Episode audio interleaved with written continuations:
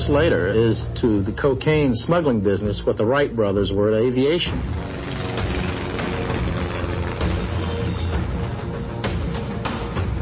When I first met Carlos, it was simply to purchase some airplanes for him. I never used my real name. I went by an alias. He got a hold of me and said, hey, I got this place in the Bahamas.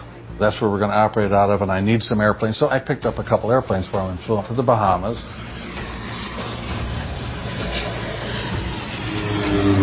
Carlos said, hey, you want to fly down to Colombia, fill them up, and bring them back to the islands and make a little extra money? And so I said, yeah, okay.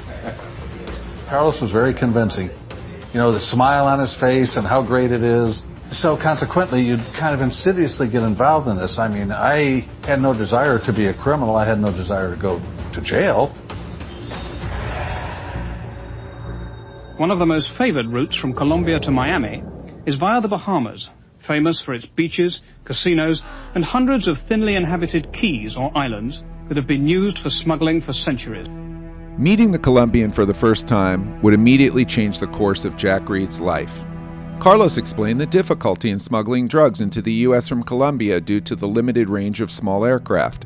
They needed a friendly territory that could serve as a stopover spot where they could refuel before continuing on to their desired locations in America. After scouting the Caribbean, Carlos had found that Norman's Cay was the ideal island to serve those purposes and quickly set about negotiating a deal from the finance company that owned the island. Meanwhile, the two men quickly developed a bond that led Carlos to ask Jack to stay on as his personal pilot. Jack quickly accepted. I mean, wouldn't you, Carlos Lehder, telling him no? I know I would. Anyway, he and Sheldon would soon move to the island permanently after Carlos loaned them the money to purchase a beach cottage on Norman's Cay. As MayCay states, Jack told her he had zero regrets about his decision to join forces with the infamous drug lord. He says, My adventure with Carlos Lehder was a great learning experience. I wouldn't change one second of it.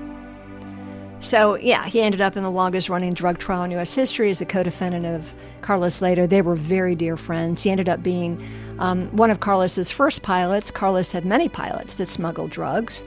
Most of them didn't do the job very long because they either um, got lost or got killed or um, got arrested or decided they got scared and paranoid or they made enough money and wised up and quit. So uh, Jack was one of his first pilots and ended up being accused of being a ringleader, you know, um, in the operation, which just wasn't the case. He said when Carlos was off the island, he was more of a caretaker.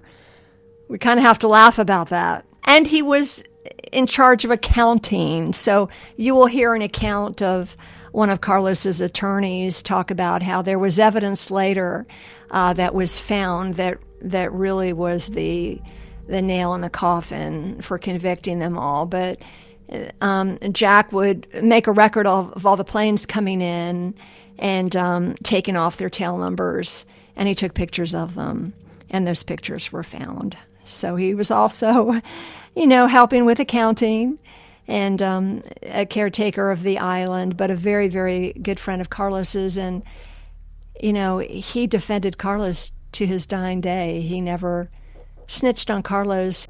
When Carlos first came, he introduced himself as Joe Lehder. it wasn't Carlos. And he introduced himself as a potential island developer. There were just a handful of private residents who lived there.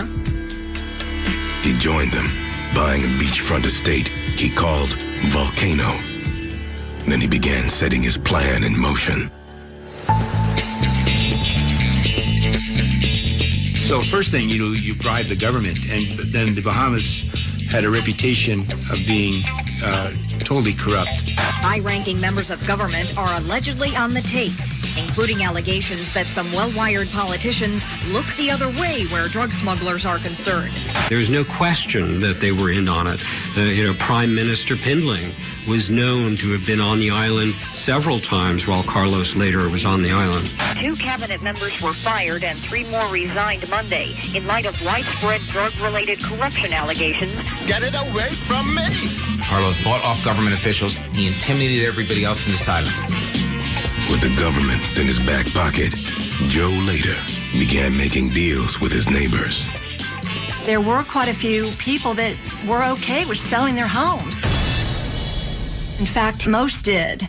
Despite rumors to the contrary, most of the island's inhabitants were thrilled to sell their properties above market price to Carlos. There were four residents who resisted selling, including Dr. Novak and another group of small time smugglers who would eventually play a role in the downfall of Carlos's operation. But we're getting ahead of ourselves talking about the downfall. For a few years, Norman's Cay was the epicenter of cocaine shipments headed to America. It was also home to some of the wildest parties you can wrap your head around. We're talking parties that would last for days. An endless supply of drugs and drink, with beautiful women flown in by the plane loads. It's no wonder Bahamian politicians were visiting the island regularly. Although Jack Reed would eventually be charged as Carlos Lehder's partner in the drug smuggling operations on Norman Cay, he told MayCay that his role may have been embellished by the U.S. government. He was accused of allegedly being like his partner and in charge of directing pilots and in charge of the operation. So he really didn't discuss that, but he said that was not true. Mm-hmm. He was just a great friend of Carlos's, and when Carlos left the island, which was quite often, that Jack would would be in charge of maintenance. So can we laugh about that? Yeah. He wasn't coordinating all these illegal flights or pot coming in or, or coke coming in or out. Now, whether that was true or not, I don't know, but that's yeah. what he said. He said everyone thought he was he knew everything that was going on, that he was part of it. No, he just transported the cocaine. You know, he smuggled it to and from. He had quite a few trips, and he would talk about that, but most of the time it was just living on the island. With Jack traveling a great deal to transport loads, he worried that Sheldon might get lonely from time to time. So during a pit stop in Florida, Jack decided it was time to add another member to the family a golden retriever. He would aptly be named Norman. Apparently, this was a birthday present for Sheldon, and I think he got Norman in Florida, and it was a birthday present. So I don't believe initially Norman was with him, but eventually he got you know Norman as a birthday present, and they took that dog everywhere. And it's funny because Jack used to say to me, because um, he knew I was flying here and there and doing all these things, and he expected that I took my dog Wishbone with me. I go, no, I don't take my dog with me to hotels and when I go flying. And he couldn't understand that because they took Norman with them everywhere they went. Norman went to Canada with them, went to Colombia, moved to Panama with them, was on Norman's with them. They love that dog. If you're wondering why we are bringing up Jack and Sheldon's Golden Retriever, well, let's just say that Norman will end up playing a large role in the prosecution of Jack and Carlos Lehder during their drug trial. Meanwhile, as MayCay continued interviewing Jack for the book, she would start to reach out to others in order to fact check his story, as any good journalist would do. This would lead her to build relationships with some of the more infamous names in drug smuggling history. While Carlos Lehder was still being hidden away in the Bureau of Prisons WITSEC program, she contacted his former partner, George Jung. Remember Johnny Depp Blow. It's pretty crazy when you think about it that an old outlaw writing his story in a prison cell would come to all this. My name is George Jung, former inmate, federal prison number 19225 004. Being famous isn't something I sought out. I wanted to be rich. George turned into a household name after Johnny Depp portrayed him in Blow. He took an immediate liking to MayCay, as she explains. We all know Johnny Depp portrayed him in the movie Blow, which was a story about George's life. Uh, George was um, quite a character, and I went to visit him at Fort Dix when he was imprisoned in New Jersey uh, to get information about Norman's Cay. And he did agree to meet with me. It was a wonderful interview. We, we spent a long time together, and then that was the beginning of a relationship that would last at least 10 years. And it was a professional relationship, it wasn't anything romantic or inappropriate. Or, or anything like that. But um, getting to know George was interesting And George, even though he really didn't know Jack, he had, you know, seen him once or twice. He really didn't know him, but he was jealous of Jack. Because he would he eventually would read the book and uh, and bless the book, but he, he was jealous that I cared for Jack. I mean, he's a very interesting creature. But I do remember, you know, asking him about Carlos, and he told me it's got that heavy Boston accent. He said, "Oh, I loved Carlos. I loved Carlos," and he really wanted to make up with Carlos. Uh, was very, very concerned about that. We became friends, I believe. You know, me as a journalist. Many times he told me how badly he felt that Carlos was incarcerated and would likely never see the light of day, but that George would be released. George eventually was released, and Carlos was still incarcerated. And he would tell me many times that he loved Carlos and that it, it just killed him that he was still incarcerated. Many times he told me this. So I know he meant it. Um, and George really wanted to help Carlos get out too. And George knew some people in high places like Johnny Depp and other celebrities. But I don't know why Johnny Depp couldn't help. I never spoke with Johnny Depp. I don't know if Johnny Depp could have done anything. I know at one point, um, George would call me and, and he'd almost be crying. And, and he'd say, I don't know what is going on, but no one's going to help him. And, and we thought that he would never be let out. And lo and behold, when he was let out, uh, be, I, I know that George was relieved. And before we knew when he was going to find his freedom, George would say to me, and George liked his liquor, so he would call me when he was a little juiced up, okay? And he, he would just say, I can't be happy in my life. I'm afraid I can't be happy because Carlos is is in jail. How can I be happy knowing he's I mean, he really loved Carlos. You know, and, and so I he said, please let him know and let his family know how I feel. So I got word to them, but they said no.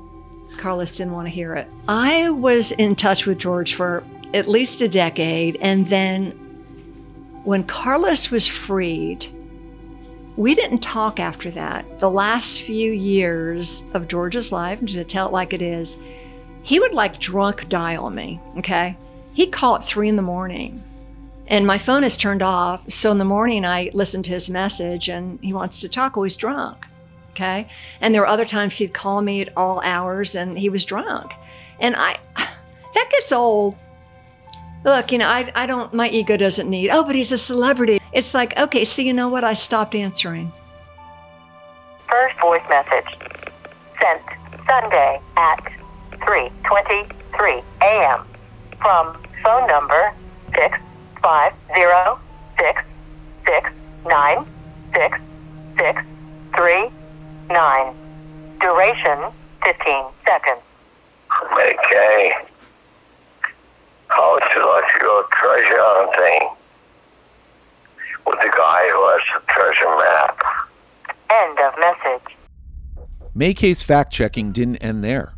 She used the words spunk and gumption to describe herself. If she was a man, we'd say that she had a giant set of brass balls. Miss Beeler contacted someone who will remain nameless, who is involved with the cartel and had been part of the operation on Norman's Cay. Despite not speaking a word of Spanish, MayCay traveled alone to Colombia to meet with a cartel connected drug smuggler. I mean, who does that? Some of the other players in the book which is a true book. It's not embellished, it's not inspired by, it's a true book, and it's been vetted to the best of my ability. But even some of the characters in the book that would blow you away, that I've spoken with and interviewed, I felt a connection to them as well. How weird is that? I went to Colombia to meet one gentleman in the book that I cannot disclose his identity. And it was like he was my brother we were so close immediately. We were so comfortable. There was no awkwardness. And he took care of me. I, I went down to Colombia and it really wasn't safe for me to be um, Bogota or Medellin. So he met me on San Andreas Isla, which is an incredible Caribbean island owned by Colombia mm-hmm. off the coast of Nicaragua. And it was incredible beauty too. But he was on Norman's Cay, was a very close friend of Carlos and Jack's. Um, but I felt the connection to these folks don't misinterpret this. I, it's not an illegal connection. It's not that I want to break the law or I felt that we had a bond that way. No, no, no. We got along really well. We knew each other. I can't explain it. While there were some, like George and her anonymous cartel source, who were happy to cooperate in the writing of Buccaneer, there were a number of other people who were still terrified, both of the United States government and the cartels. One example was former radio DJ Russ O'Hara. Initially, he was really happy to talk to me. And it's before I finished the book. It took me six years to finish the book because I had to research everything. And I said, I just want to talk to you off the record. He was so excited to talk to me. Oh, we talked and talked and talked. And finally, he said, Well, why don't you call me back another day and we'll finish it? He was a DJ, a very well known DJ in California. So I called him back and he wouldn't take any of my calls. And he wouldn't take any calls. And I called him, he wouldn't take any of my calls. I finally got him on the phone and I said, What's going on? You know? He said, Who are you? Who are you? I said, What do you mean, who am I? You can Google me. Said, I'm a journalist. Well, what are you doing this? Why are you interviewing me? And I said, I'm working on Jack's biography. I told you that. I'm I'm working you know, for myself at this point as a freelance journalist, I'm not with ABC at this point or CBS you know, I've worked for all the other affiliates, but I wasn't at the time. I said, I'm just working for me. I can't talk to you. My attorney told me I can't talk to you. You work for the government. Don't ever call me again. Okay. So some people were afraid to talk. Now he had he had testified against Jack in court and he was let go. You know, he just said, Oh, I thought it was a fun thing to do and it was exciting and that's why I did it. And it's true, most people did it for those reasons and the money. But he just was scared and he wouldn't talk to me after that. And when I spoke to another player um, on the island who I became friends with, who I cannot identify, but is in the book, um, she said, Well, what do you expect, MayCay? The government can do anything at any time. So you can't blame him for being scared. Even though the case is closed, he already testified, he was let go. It's now, you know, 30 years later, 35 years later. You got to respect that. These people are still scared. And I thought, okay, okay, I understand now. As MayCay continued her investigation into Jack and Norman's Cay, she would also come to learn that the reputation of Carlos Lehder, also known as Crazy Charlie or the Colombian Rambo, was a myth most likely dreamed up by the United States government. Who was the real Carlos Lehder? And what was behind the downfall of his tropical paradise, Norman's Cay? Next time on Glamour Profession.